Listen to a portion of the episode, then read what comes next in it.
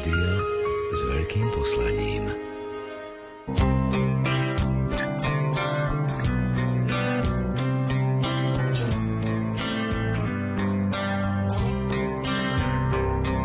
Dobrý deň, vitajte pri počúvaní relácie Vyznania.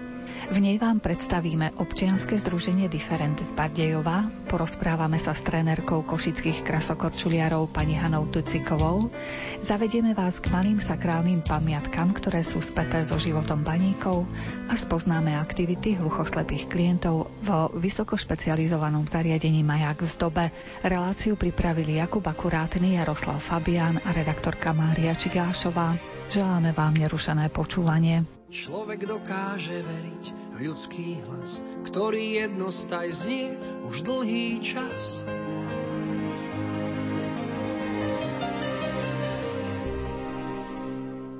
Hlas, čo prináša ľuďom denne chýr, ako hudba z čias bájnych lír.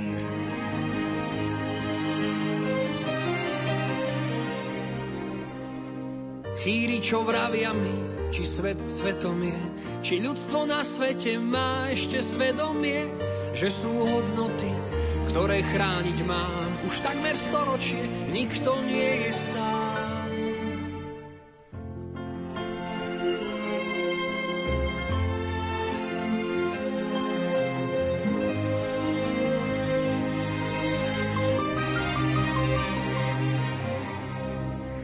Člověk do vínku dostal výzvu žít, aby pochopil lépe mít je být.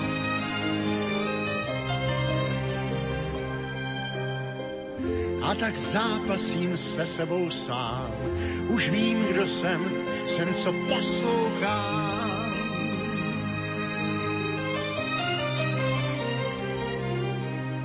Poslouchám touhy sny o kráse a neřesti, ať ten hlas pro všechny je lékem bolesti, že jsou hodnoty, které chránit mám. Už téměř století nikdo není sám. Kto dokáže výzvu zovrieť v peste a ľuďom nádej dať, nech zotrvá v ceste, by mohol dokázať, že človek zvláda silu vetra, silu morí len tým, že tvorí. Kdo dokáže uvěřit sám sobě, že má víc než mnoho sil, ať píše, ať tvoří, díky, že tušil, člověk zvládá sílu větru, sílu moří. Člověk zvládá sílu větru, sílu moří. Jen tím, že tvoří. Málo čo osloví ľudí aj nebesa. Ať ten hlas na vieky stoupá, neklesá.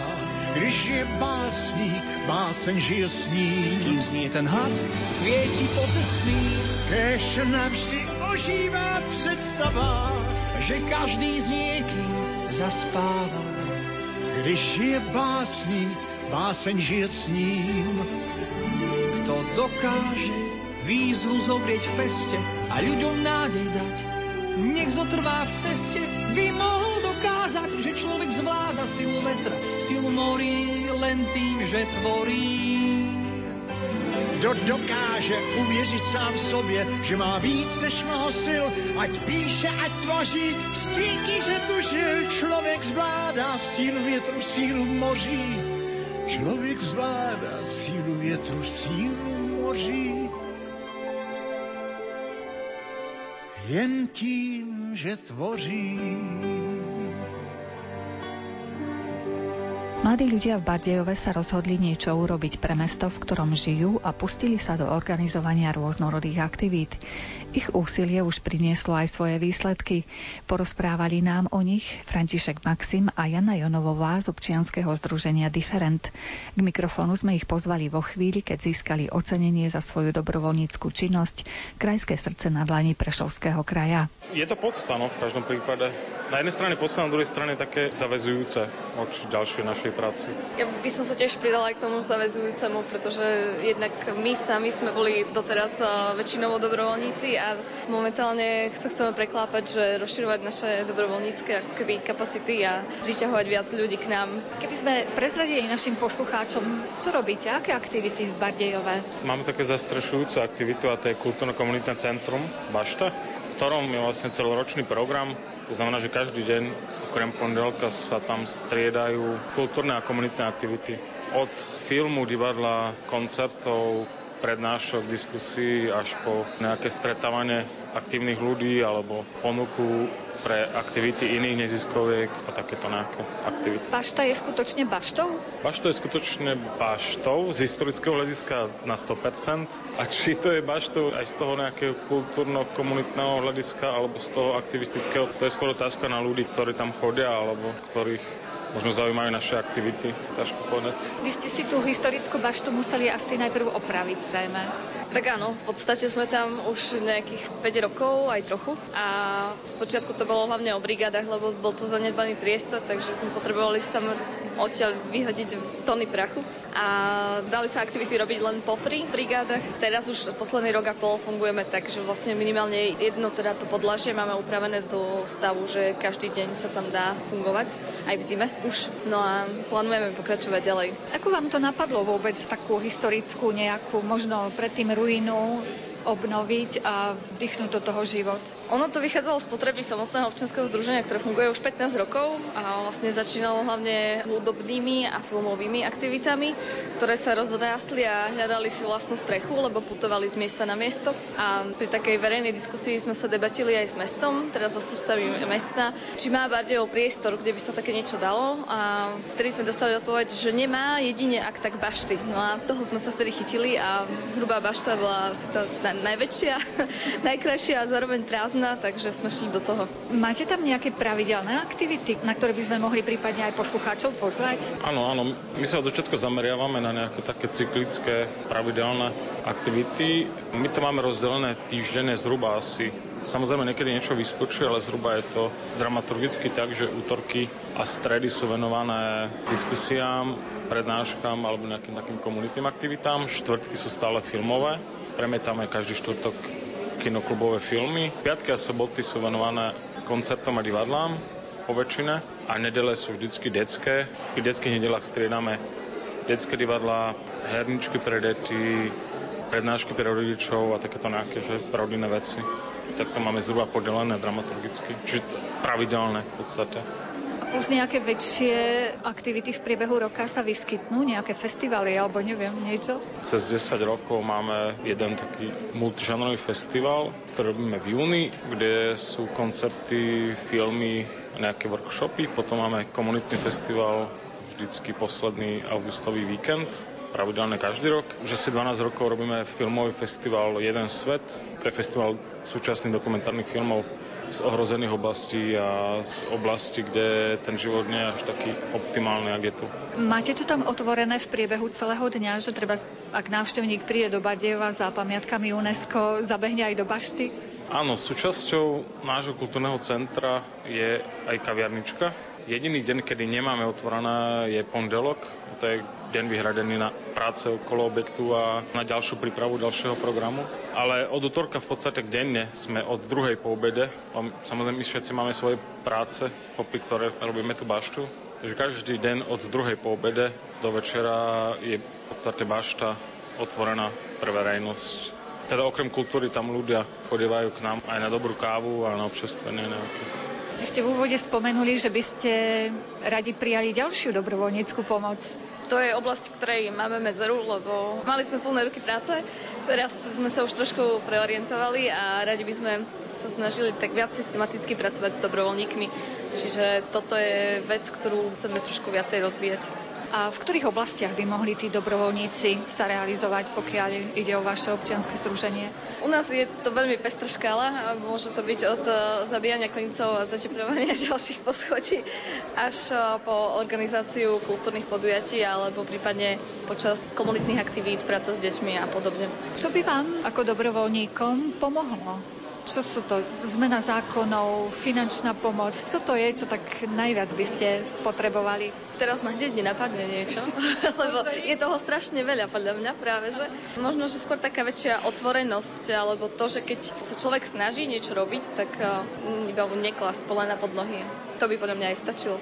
Práve typ takýchto akcií, ako je dnes, je veľmi dobrá v tom, že v tom každodennom pracovnom aj mimo pracovnom a dobrovoľníckom zhone niekedy možno sa zabúda aj na to, že tých ľudí, ktorí sa snažia niečo robiť, sem tam je dobré aj oceniť aspoň tým poďakovaním, čo je veľmi dôležité.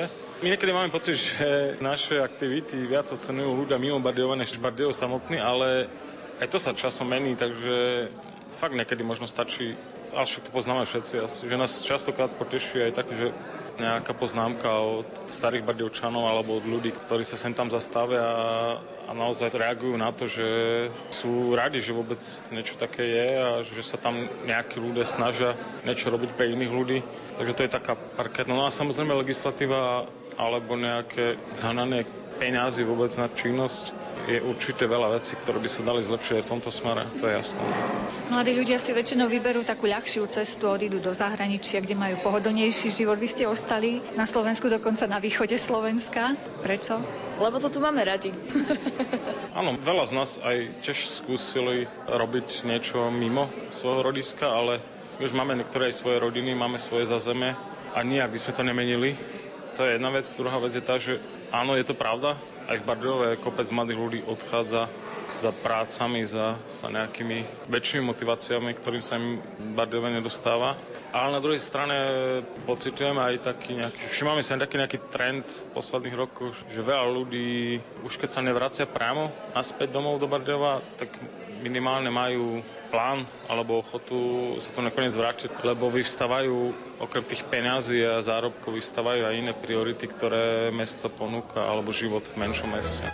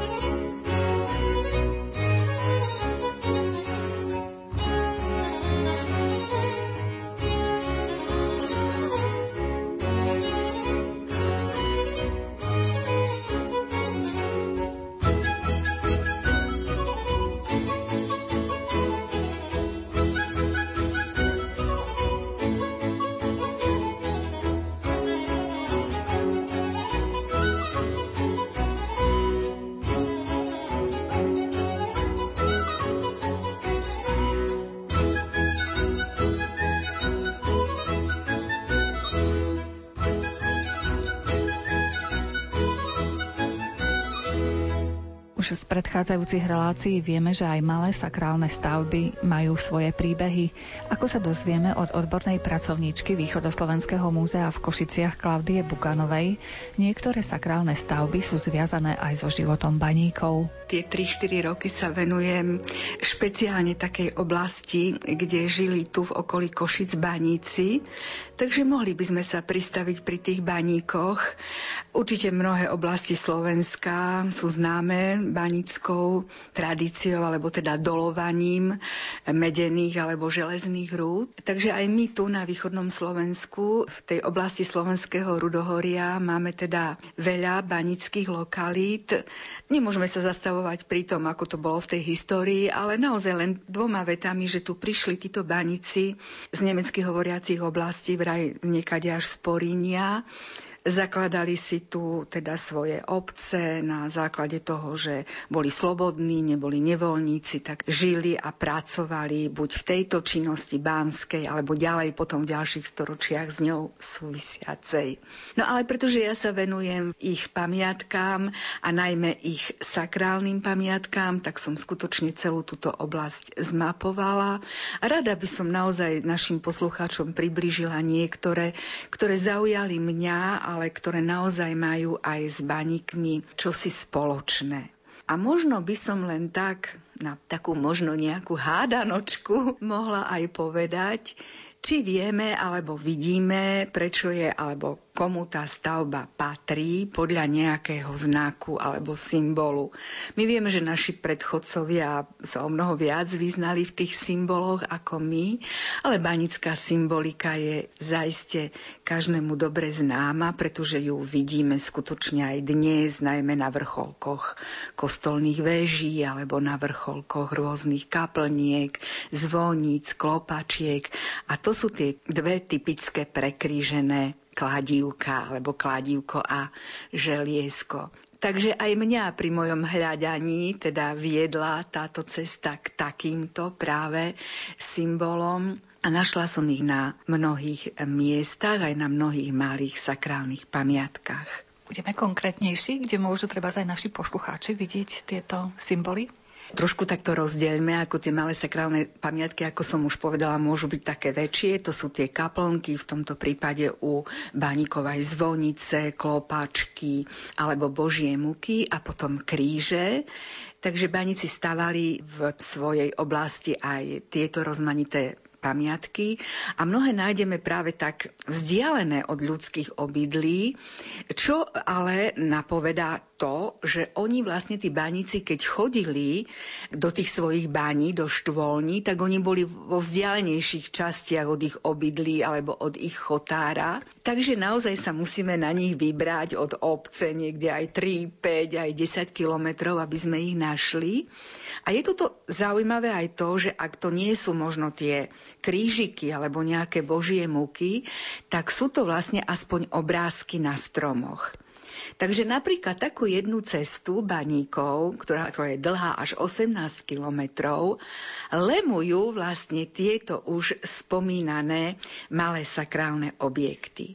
A tá cesta vlastne vedie z Kojšova, to je taká rázovitá obec pod Kojšovou hoľou, kde sa tiež prevažne ľudia v minulosti zaoberali baníctvom a vedie do vzdialenej doliny, ktorá sa volala Kobul Zajfen a kde od tohto Kojšova boli až tam bane, kam oni chodili, títo baníci, na týždenné smeny.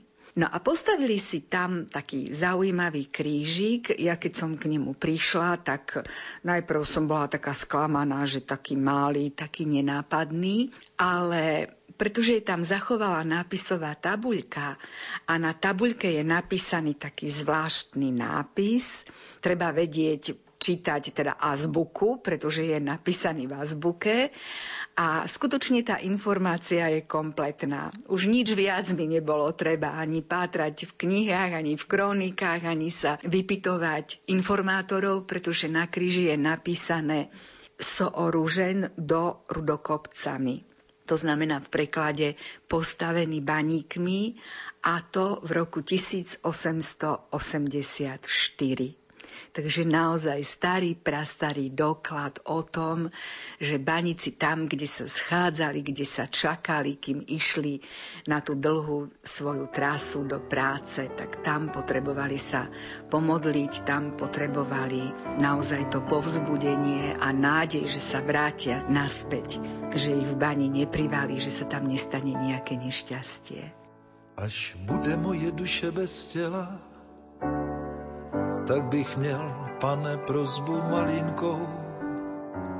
Já netoužím mít křídla anděla, chtěl bych být hezkou vzpomínkou.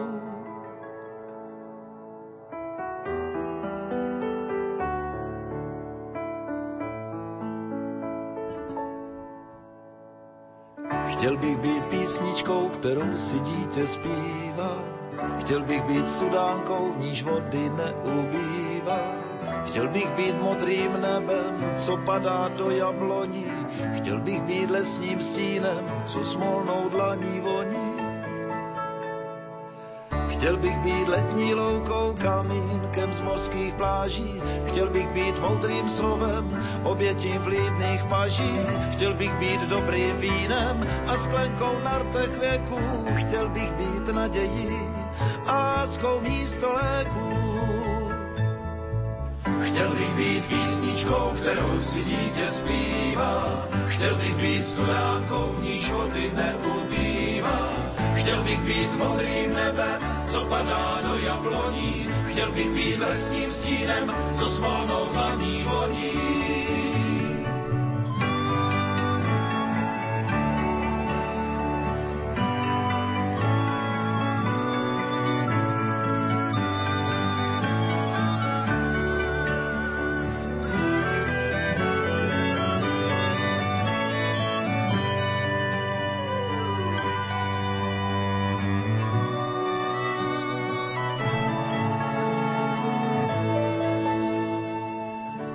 Však postačí, když občas někde v srdci někomu zvonek tiše zacinká.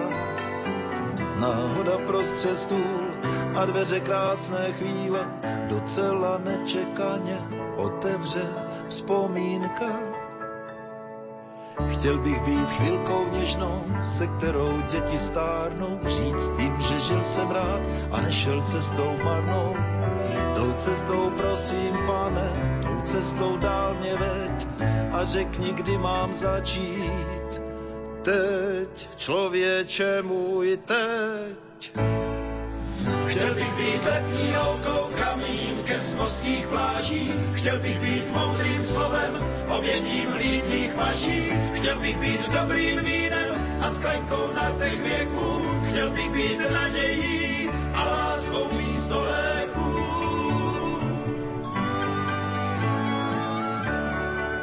Banici teda nemali len také tie svoje malé nenápadné krížiky, ale veľakrát v rôznych banických oblastiach, u nás v mestičku Smolník, si banici postavili aj veľmi hodnotné, architektonicky hodnotné kaplnky. A dokonca k jednej takej sa viaže aj taký zaujímavý príbeh, že banici si ju postavili na halde a tým, že tam sa tá zem prepadávala, tak vraj aj tá kaplnka, ktorú si postavili už v roku 1762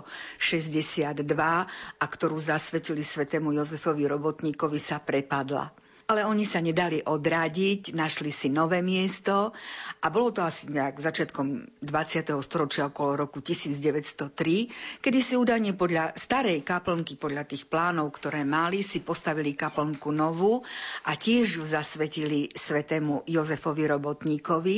Bol to obľúbený patrón, ku ktorému teda sa naozaj aj títo banici vrúcne modlili. Čiže nie len sveta Katarína, sveta Barbora, ale aj svätý Jozef Robotník. A mňa práve, ja som bola samozrejme pri tej kaplnke, je už trošku taká opustená, dneska sa aj reštauruje, už tam sa neschádzajú možno tí banici tak hojne a tak často počas tých e, dní v roku, ale predsa len ja som v kronike našla veľmi zaujímavé opisy, ako vyzerala taká banická oslava, ako to teda naozaj v takej slávnostnej podobe fungovalo a bolo to práve na sviatok svätého Jozefa Robotníka, čiže 1. mája, keď sa tam vybralo takmer celé mestečko. Bolo to asi 1,5 kilometra vzdialené od centra Smolníka smerom na Smolnickú hutu. No a tam treba povedať, že tí banici sa, ktorí len mohli, tak sa obliekli do slávnostných banických uniforiem, prišli na radnicu, tam si vyzdvihli obecných radcov, mešťanostu, no a potom kráčali v slávnostnom sprievode celým smolníkom. Na čele išiel Bruderfáter, potom nasledovali tí nosiči tých zástav a insigní. V smolníku majú veľmi staré banické insignie až z roku 1634. No a už keď prišli k tej kaplnke, tak sa tam znovu zoradili, vsadli si do prvých lávic pozvaní hostia a všetci baníci držali v rukách sviece a rudu rudu, ktorú vlastne oni oferovali. To znamená, že poukladali tie kúsky rudy, ako sa to v tej kronike opisuje. Oni naozaj vydávali krásne svetielko, svetielkovali a obetovali tí baníci tú rudu aj tie sviece preto, lebo ako povedali, chceli, alebo sa utiekali k Bohu s prozbou, aby im nechal v budúcnosti rásť túto rudu pretože ľudí v minulosti živili predovšetkým báne, potom aj hámre a malé železiarne, ktoré si teda v Smolníku alebo v okolí postavili. Verme, pani doktorka, že to je taký dobrý námet pre našich poslucháčov vybrať sa do Smolníka a pozrieť sa na tieto sakrálne stavby. Je tam ešte niečo zaujímavé? Sami to uvidia, alebo môžu sa pobrať po naučnom chodníku. Ale možno naučný chodník nevedie ešte k takej štácii, na ktorú by som ja chcela upozorniť. Čiže Smolničanom nestačila iba jedna kaplnka svätého Jozefa Robotníka, ešte chceli mať takú menšiu Božiu muku. A to z dôvodu, že ju mali na mieste, kde bola už v druhej polovici 18. storočia prevádzka šachty, ktorá sa volala Klementy a tam vlastne nedaleko nej stála aj klopačka, vraj už od roku 1870, ktorá oznamovala všetkým baníkom čas, kedy majú fárať do tej bane. No ale samozrejme, všetko sa to zmenilo, veď ťažba už zanikla, ale pretože tam bolo naozaj niekoľko štôlní, takže ľudia si vraj údajne na začiatku teda tých priehlbí kabín alebo tých jám zriadili pivnice. Takže preto sa volá teraz toto miesto Klementy Keller, lebo Keller je v mantačtine pivnica. Takže naozaj veľmi zaujímavé, pekné miesto v Smolníku, ktoré tiež môže pritiahnuť návštevníkov a turistov svojim neobvyklým, naozaj neobvyklým rázom a poslaním v minulosti.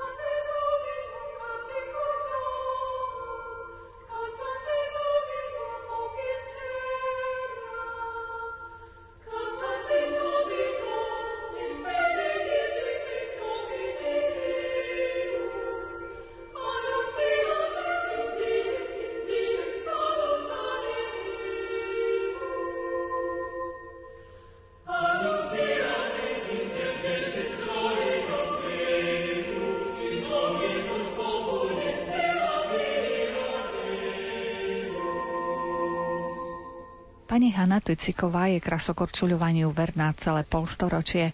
Najprv ako aktívna krasokorčuliarka, neskôr ako trénerka. Pod jej odborným dohľadom vyrástli celé generácie majstrov Slovenska, medailistov a účastníkov majstrovstiev Československa. Viacerí sa zúčastnili aj na najvyšších medzinárodných súťažiach. Dnes pôsobí ako trénerka v krasokorčuliarskom klube Krasocentrum Košice.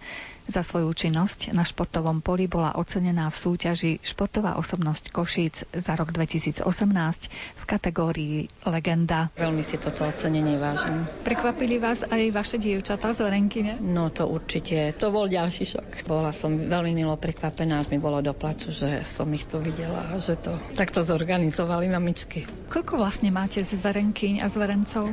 Trénujem 11-12 detí a potom trénujem prípravku. A toto boli vlastne deti, ktoré trénujem. Ešte mám ešte aj staršie kategórie detí. No a v prípravke mám jednu skupinku detí, ktorých je tam asi 25. Robila som si medzi nimi takú malú anketu. Ano. Prezradili, že aj 5 dní v priebehu týždňa trénujú. Áno, trénujeme každý deň, okrem soboty, nedele, pretože v sobotu, nedelu chodíme na preteky, takže trénujú aj dvojfázovo niektoré dní, že ráno od 6. do 7. a potom po obede. Majú medzi tým atletiku, balet, posilovanie, tanec, takže majú toho dosť. A stále ich sprevádzate vy na tých tréningoch? Áno, áno. No na tých tréningoch tanca, baletu, to máme špeciálnych trénerov, ale čo sa týka tréningového procesu na ľade, áno ja. A prečo vy ste sa vôbec rozhodli pre tento šport? Môj otec ma doniesol na ten zimný štadión. Dostala som pod stromček od Ježiška korčule a v januári sme začali korčulovať. No a vlastne jemu sa tento šport páčil, takže ma aj podporoval Potom si vlastne urobil trénerské skúšky, aj robil trénera vlastne vďaka nemu a pánu doktorovi Micekovi sa tento klub trošku akože neskôr rozbehol a začali nás brať v rámci Slovenska ako vážne náš klub. Veľmi sa mi páčilo to, že tie deti prídu na ľad, nič nevedia a zrazu sú také ako, že už behajú, už lietajú, už vedia urobiť, hej, a že vlastne je to taká, taká vďačná práca s týmito malými deťmi, že sú aj oni sú veľmi vďačné. Že vidíte výsledky vlastne áno. tej svojej práce. Áno, áno. Stále vás to posúva, že keď už niečo sa naučia, tak už zase chcete, aby sa naučili niečo viac. Aj oni už ako majú takú motiváciu a už toto viem a idem ďalej. Čiže vlastne to je taká vzájomná nejaká symbióza. Podľa vášho názoru, aké podmienky majú dnešní mladí ľudia na športovanie? Trošku je to náročnejšie, možno finančne. Dneska je tá chyba, že veľa športovisk patrí ako súkromníkom, ale zase vďaka tomu, že patrí to do rúk súkromných, tak tie športoviska sú tak na kultúrnejšej úrovni. A potom dnes je to o tom, že vlastne ten rodič, keď si nájde čas rodič na to dieťa a donesie ho na ten tréningový proces, hoci aký, ktorýkoľvek tréningový športový proces, tak vlastne tie deti majú šancu ale veľakrát tí rodičia robia od skorej ranej hodiny do neskorej večernej hodiny a vlastne nemajú času tie deti odniesť na ten tréning, lebo tieto tréningy sú vlastne v poobednejších hodinách. Čiže je to veľmi závislé a tým, že myslím si, že tým, že vlastne na školách sa zrušili všetky tie kružky športové, tak vlastne to je taký tiež dopad, zlý dopad na ten šport. Čo by asi mohlo pomôcť tomu, aby deti nám nesedeli pred počítačmi, ale prišli treba na ten ľad,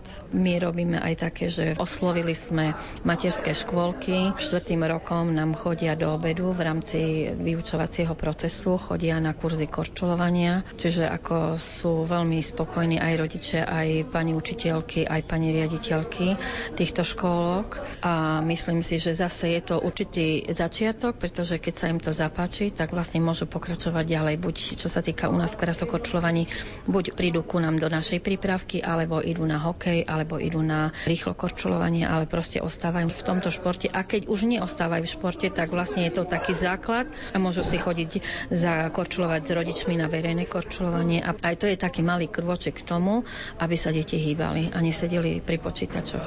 V akom veku by mali začať korčuľovať tie deti? Taký vek tých 4,5 roka je taký najideálnejší. Aj my aj v škôlkach berieme také tie 4,5 ročné deti, lebo to už začínajú vnímať, už sú takí ako trošku samostatnejší a to je taký najideálnejší čas, najideálnejší vek e, k tomu, aby začali korčulovať. Už vedia, lebo už aj majú určité návyky zo škôlky, kde už chodia, treba z 2-3 roky chodia do škôlky a už vedia, že toto je pani trenerka a musím ju počúvať a musím počúvať to, čo mi hovorí. A toto je dôležité, lebo vlastne v dnešnej dobe sú dosť benevolentné deti, ale vlastne tá výchova je trošku iná, ako bola kedysi a naučiť deti počúvať je veľmi ťažké.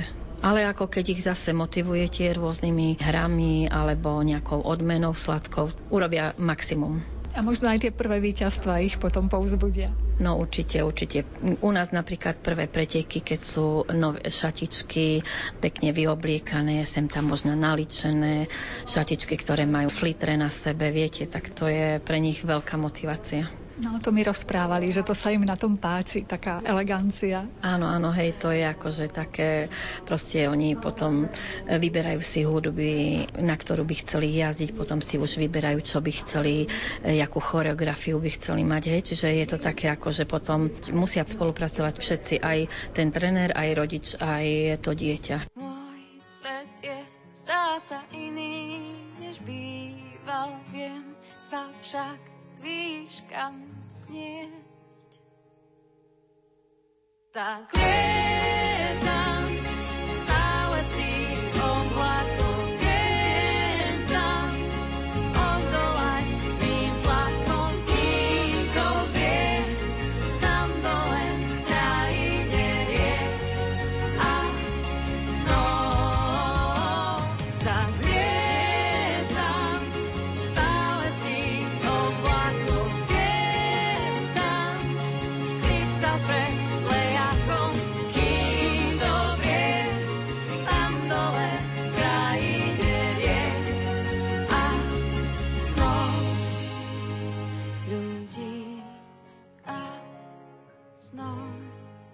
Aj to je na tom dobre, že vlastne tie deti prídu zo školy, prídu na tréning, otrenujú, idú sa učiť. Po jednej stránke povedia, že nemajú voľného času. Oni toho voľného času tie deti majú.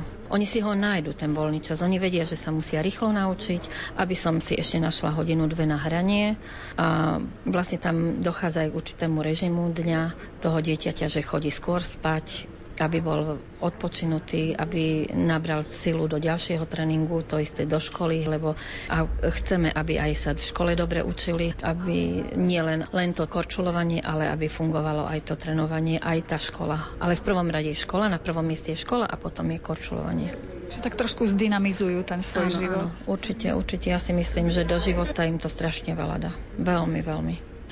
Kde vyhľadávate vy napríklad talenty? Alebo prídu za vami rodičia, že vnímajú, že to dieťa by mohlo na korčuliach urobiť kariéru? Robíme rôzne kurzy korčulovania, potom aj pre, pre, pre materské školy, ale potom robíme kurzy korčulovania aj pre verejnosť, širokú verejnosť, kde prichádzajú deti od malých, od tých 4,5 rokov až po dospelých, ja neviem, 50 ročných, kde sa učia korčulovať alebo sa zdokonalujú a potom vlastne také tie deti, ktorým sa to viacej páči a rodič je nadšený, že to dieťa rýchlo postupilo, tak vlastne nám prídu do klubu. Keď tak hodnotíte svoju kariéru, aj športovú, aj trénerskú, také najvýraznejšie momenty sú ktoré? Ja som kočulovala v čase, keď sa jazdili ešte povinné cviky a vlastne voľná jazda. Povinné cviky som mala veľmi rada, čiže to akože bola pre mňa priorita. Skoky to bolo také, že skákala som ich, ale ako bol tam väčší rešpekt piruety som mala tiež rada a myslím si, že vlastne účasť alebo úspech pre nás bol už len to, keď sme sa dostali na majstrovstva Slovenska. No a čo sa týka trenerskej kariéry, tak tam akože samozrejme prvé kroky detí, potom keď som naučila nejaké prvé moje dieťa alebo môjho pretekára jednoduchého axla, lebo to je taký prelomový skok.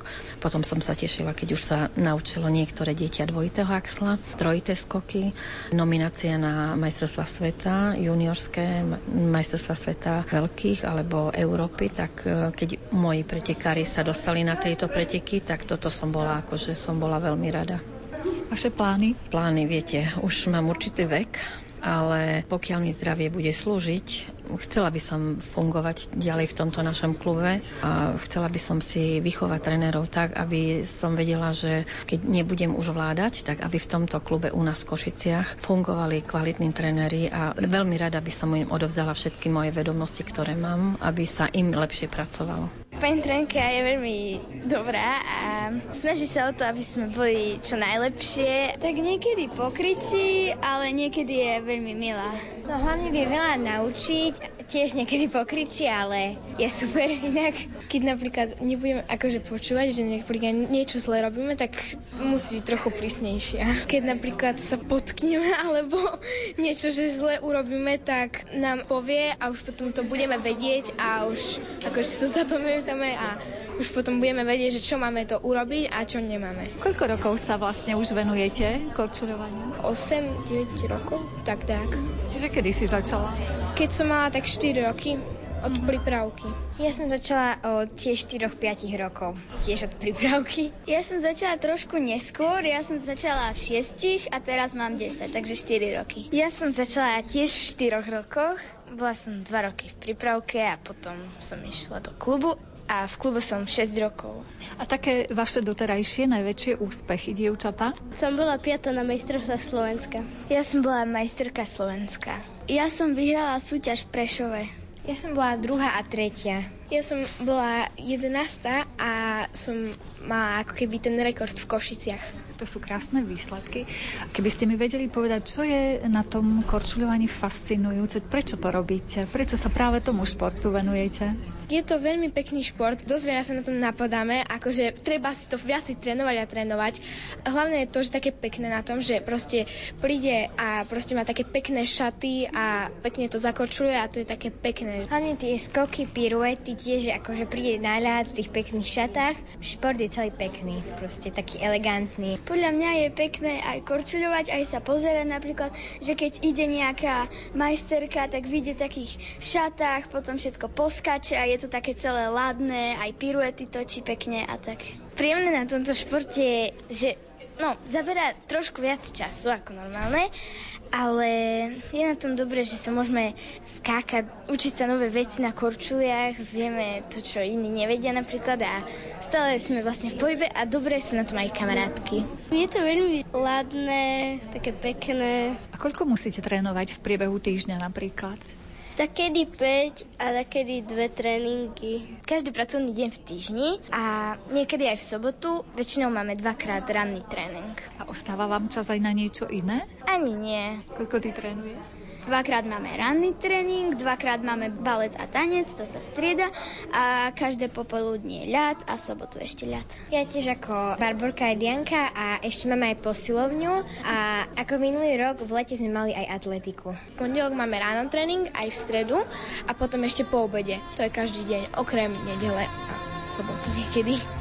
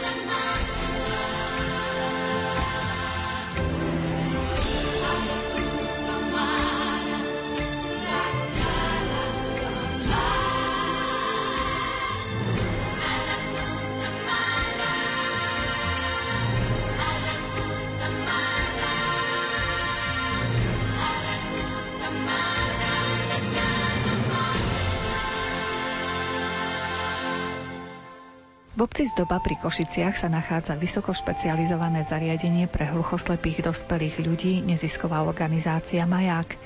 Pracovníci zariadenia sa usilujú pripraviť pre klientov aktivity, ktoré ich posúvajú dopredu. S riaditeľkou zariadenia Henrietou Heidekerovou sme najprv zosumarizovali tie, ktoré sa uskutočnili v uplynulom roku. Ja som šťastná, že ho máme za sebou, pretože bol taký trošku bojovnejší. Mali sme aj radostné chvíle, aj tie chvíle, ktoré treba zabojovať. A väčšinou e, môžem povedať, že pre klientov našich majakovcov bol ten rok nádherný, pretože vlastne oni nepociťujú to, že my tam niekde bojujeme s nejakými zákonmi a úradmi a byrokraciou, ale oni zažívajú tie krásne aktivity Takže som veľmi vďačná za to, že sme opäť boli úspešní v projektoch, pretože vďaka projektom my môžeme naozaj robiť aktivity pre majakovcov. Ministerstvo kultúry nás podporilo v tom, aby sme opäť realizovali arteterapiu v našej dielničke, kde naši mladí môžu krásne malovať, pretože to je pre nich aktivita, ktorú milujú, pri ktorej relaxujú, pri ktorej si môžu aj oddychnúť, ale na druhej strane aj krásne komunikovať so svojím okolím. Veľmi peknú aktivitu máme za sebou vďaka Karpatskej nadácii, keď sme dostali veľmi pekný projekt Karpatská vandrovka, kde ľudia chodia a vandrujú a potom ten výťažok ide pre pekné a dobré projekty. Takže tam sme takisto robili krásny projekt, kde naši mladí majakovci mohli chodiť na rôzne výlety, spoznávať rôzne miesta a na týchto miestach maľovať v prírode alebo v parkoch alebo niekde proste na takých netradičných miestach, ktoré nepoznali. Tak to bola nádhera, pretože tam bol ten prvý dotyk prírody a umenia. Takže projekty sú nádherné. Takže ja som veľmi vďačná za to, že môžu chodiť na kone, že môžu chodiť plávať, že môžu chodiť e, do solnej jaskyne. Jednoducho sa naozaj snažíme vďaka tým projektom im priniesť do života všetko to, čo si môžu dovoliť aj zdraví ľudia alebo by som povedal, že mnohokrát my zdraví ani na to nemáme čas. Takže veľmi sa snažíme, aby mali všetko, čo si zaslúžia mať, aby mohli rozvíjať svoje zmysly, ktorým ešte zostali a hlavne vôňa, dotyk, hmát, keď sú tam zachované zvyšky zraku, zvyšky zraku stimulovať. Čiže môžem povedať, že pre Majakovcov rok krásny. Čo sa týka nás všetkých odborníkov, tak to bola ťažká, tvrdá práca a sa teším, teraz máme nový rok a zase bojujeme bojujeme znova. Večný boj. Čiže opäť uchádzame sa o projekty. Chceli by sme pokračovať v tých, ktorých sme začali. A myslím si, že tie aktivity, ktoré máme rozbehnuté, sú tak fantastické, že chceme vo všetkých pokračovať. A ak nám príde niečo nové do života, tak eh, radi privítame niečo nové. Čakajú nás eh, opäť nejaké zmeny. Budeme trošku stavať, prestavovať náš majáčik. Budeme sa snažiť urobiť eh, niektoré priestory úplne bezbariérové. Takže predpokladám, že sa tam trošku bude búrať. Budeme sa snažiť urobiť taký priestor, aby bol bezpečný pre našich majakovcov a hľadať e, skvelých ľudí do našeho týmu, pretože mnohí naši odborníci, ktorí pracovali dlhé roky, už z majaku odišli, takže teraz e, hľadáme a budujeme si nový tím, takže budeme hľadať nových ľudí, budeme ich školiť, vzdelávať a začíname ako keby znova a od znova. Spomínali ste to maľovanie, nejaký umelec sa im venuje, alebo vy máte odborníkov, ktorí sa arteterapii venujú? Od roku 2008 e, máme pána Helmuta Bistiku, ktorý ku nám chodí pravidelne dvakrát do týždňa a v podstate toto je úplne jeho kompetencia, jeho láska, pretože klienti alebo tí naši majakovci ho prijali medzi seba, tak ako keby bol ich súčasťou a jednoducho tvoria jak jedno telo, jedna duša. Mm-hmm. Takže naozaj je to pre nás obrovský dar ho mať v majaku už toľko rokov a myslím si, že urobili pod jeho vedením obrovské pokroky. Možno naši poslucháči si dávajú otázku, ako môžu hluchoslepí ľudia maľovať. To je veľmi krásny proces. To by som odporúčala vidieť, zažiť, pretože to maľovanie prebieha samozrejme dotykom. To znamená, že ten odborník, náš pán Helmut, je tam od toho, aby klientom núkal. To znamená, že ruka v ruke pracujú na plátne. To znamená, že ten náš klient si musí zmapovať tú plochu, ktorú má a potom nanáša farby. A to nanášanie farieb je buď štecom alebo rukami a častokrát je to v podstate o tom, že je to taká hra s farbami. Je to, je to hra ako taká a mnohí naši majakovci maľujú svojím spôsobom. To znamená, že napríklad naša Kristínka miluje malovanie aj v postojačky. To znamená, že jej Helmut pripraví obrovské plátno na stenu a ona sa tam môže mazať a nanášať farbu a častokrát maluje aj svojim telom, lakťami, predlaktím a jednoducho častokrát vznikne obraz aj na nej samotnej, na jej oblečení.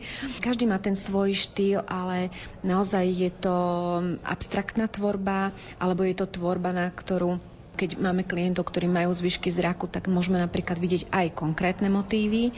A čo je veľmi pekné pre nevidiacich, že sa na tieto obrazy aj e, lepia nejaké e, predmety. To znamená, že sa dajú krásne nahmátať, či sú to korálky, kamienky, piesok, čo sa to tam lepí a z toho vám vznikne jedno nádherné dielo, ktoré je abstraktné a každý si v ňom nájde niečo svoje.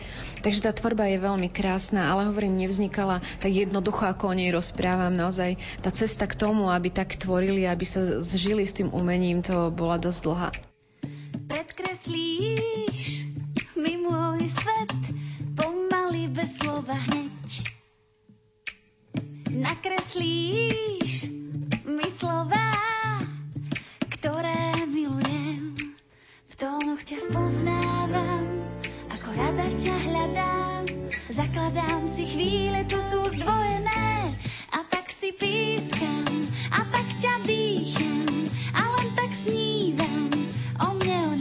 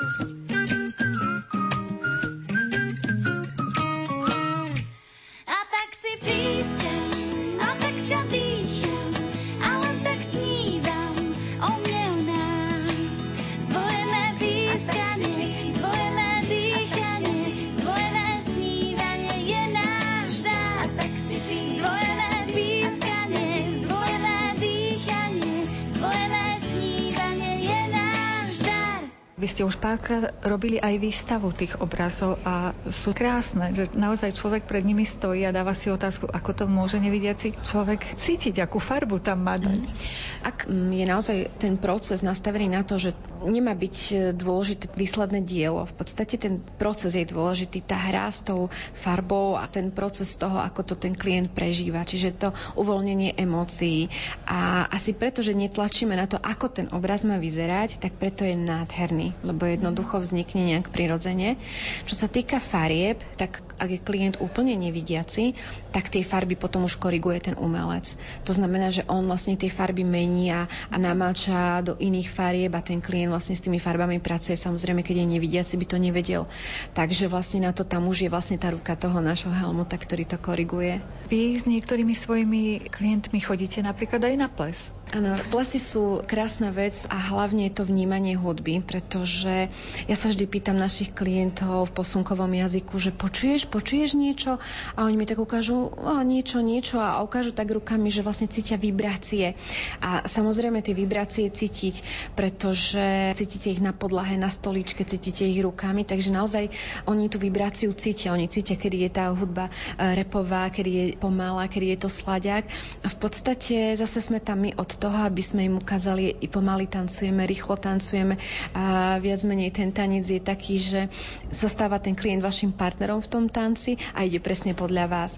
Vedia sa fantasticky baviť, pretože hudbu vnímajú svojím spôsobom, tak ako my ju asi nikdy nebudeme vnímať, nevieme, ako ju vnímajú a čo vlastne počujú, alebo ako vnímajú tie vibrácie, ale dokážu sa fantasticky baviť, točiť a myslím si, že majú takú istú z toho radosť ako my. Koľkých klientov teraz tam máte? Máme 8, 8 našich majakovcov, no a máme najmladšieho Majka, ktorý bude mať za chvíľku 18, najstaršieho Martina, ktorý má 42 a medzi tým sú to takí mládežníci, triciatníci. Vieme, že to je jediné zariadenie svojho druhu na Slovensku. Áno, sme jediní, stále jediní. Čakáme, či nevznikne ešte nejaký majáčik ďalší, ale zatiaľ v podstate sme jediné zariadenie pre hluchoslepých dospelých, aj keď v podstate tam nie je podmienka dospelosť, ale viac menej sa to nejak takto berie, pretože mm, jediná škola zase pre hluchoslepé deti už momentálne je do 23 rokov, takže viac menej preto my sme už asi nejakým takým pokračovaním. Takže sme špecializované zariadenie, ktoré poskytuje celoročnú starostlivosť. To znamená, že tí naši majakovci sú tam 7 dní v týždni non-stop a je to pre nich v podstate ten majak už je pre nich domovom, druhým domovom. Máte kapacity pre ďalších klientov? Majačik je taký rodinný domček, ale stále ešte máme jedno voľné miesto, takže ako schválenú kapacitu máme 9. Viac menej, keď projekt Majaku vznikal, tak poslaním bolo to, aby naozaj sme poskytovali sociálne služby maximálne pre 10 e, klientov, pretože vtedy vieme naozaj nejak e, zabezpečiť, že to, tie služby budú kvalitné, budú odborné a hlavne budú individuálne. Takže zatiaľ sme v 8 a ak ešte sa podarí nájsť 9, kto bude potrebovať našu pomoc, tak ešte sme stále otvorení aj tomuto. Spomínali ste, že rozšírite aj tým odborníkov, ktorí sa venujú týmto klientom. Koho konkrétne by ste tak pozvali medzi seba? My hlavne potrebujeme odborníkov v oblasti sociálnej alebo sociálno-pedagogickej, pretože napriek tomu, že sme špecializované zariadenie, viac sa orientujeme na sociálne služby. Viac menej naši majakovci nie sú zatiaľ odkazaní na zdravotnú službu, len na sociálnu. To znamená, že snažíme sa rozvíjať ich komunikáciu, rozvíjať ich vlastne po všetkých stránkach e, spoločenského, sociálneho a pracovného života, takže potrebujeme odborníkov najmä zo sociálnej oblasti. Spomínali ste, že budete búrať. Predpokladám, že aj stavať budete. čo pribudne? Pred dvoma rokmi nám pribudla dielnička na arteterapiu, čo sme veľmi šťastní. A teraz nám e, nepribudne nič, len sa zmení. Zmení. Budeme vlastne prerábať kúpeľne, aby boli debarierizované. Budeme vlastne prerábať trochu tie priestory, aby splňali to, čo zákon vyžaduje, a to je vlastne debarierizácia. Ďalšou takou oblasťou zrejme, ktorá vám robí vrázky na čele, sú asi financie. My sme spomínali v úvode rozhovoru, že je to väčší boj. Tak je to väčší boj a keďže ho zvládame 11 rokov, budeme ho snať zvládať aj ďalej.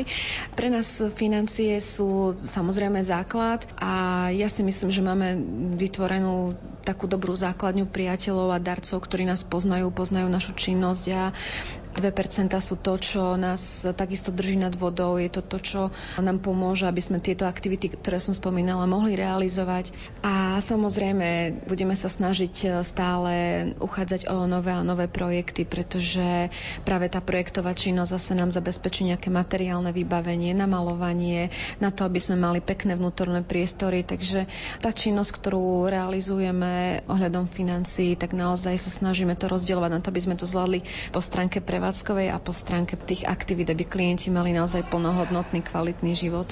Keď nás počúvajú budúci možno potenciálni sociálni pracovníci a mali by ste im povedať, že čo je na tej práci fascinujúce, čo by to bolo? Ja si myslím, že samotní klienti sú fascinujúci, pretože majú taký svoj vnútorný svet, ktorý môže obohatiť aj nás všetkých okolo. Ich svet je to, čo nás môže fascinovať. A sme pri záverečných tónoch dnešnej relácie význania. V repríze zaznie ešte raz v sobotu o 14. hodine. Pripravili ju Jakub Akurátny, Jaroslav Fabián a redaktorka Mária Čigášová. Ďakujeme vám za pozornosť a želáme vám príjemný deň. Měli jsme dva hrníčky, čtyři talíře, vyzdobené sluníčky, přímo od malíře, cukru na pět hromádek, čtyři knížky pohádek, dva prstínky na splátky, prázdné přihrádky.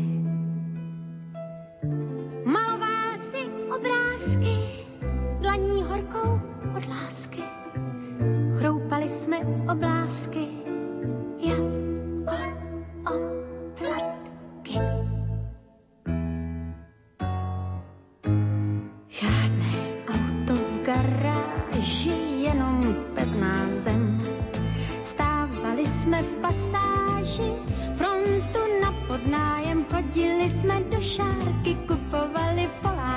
Šetřili jsme na dárky, malé jako svět. Svoji lásku na klíčky, zamkli jsme si zavíčky, nosila jsem střevíčky, sedm krásných let.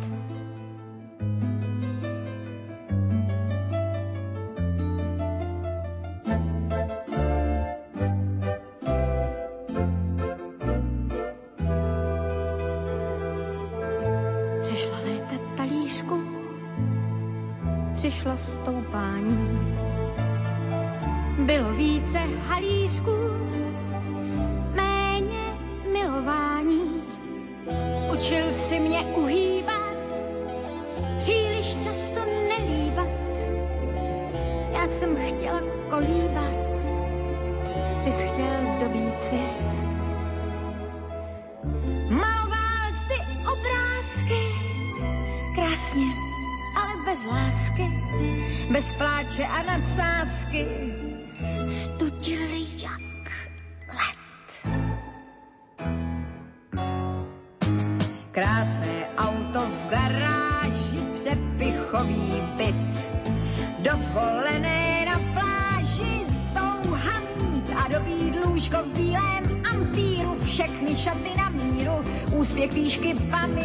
dobře jíst a pít. V noci dlouhé čekání na něžnost a vyznání. Láska není k dostání, láska musí žít. Já vím.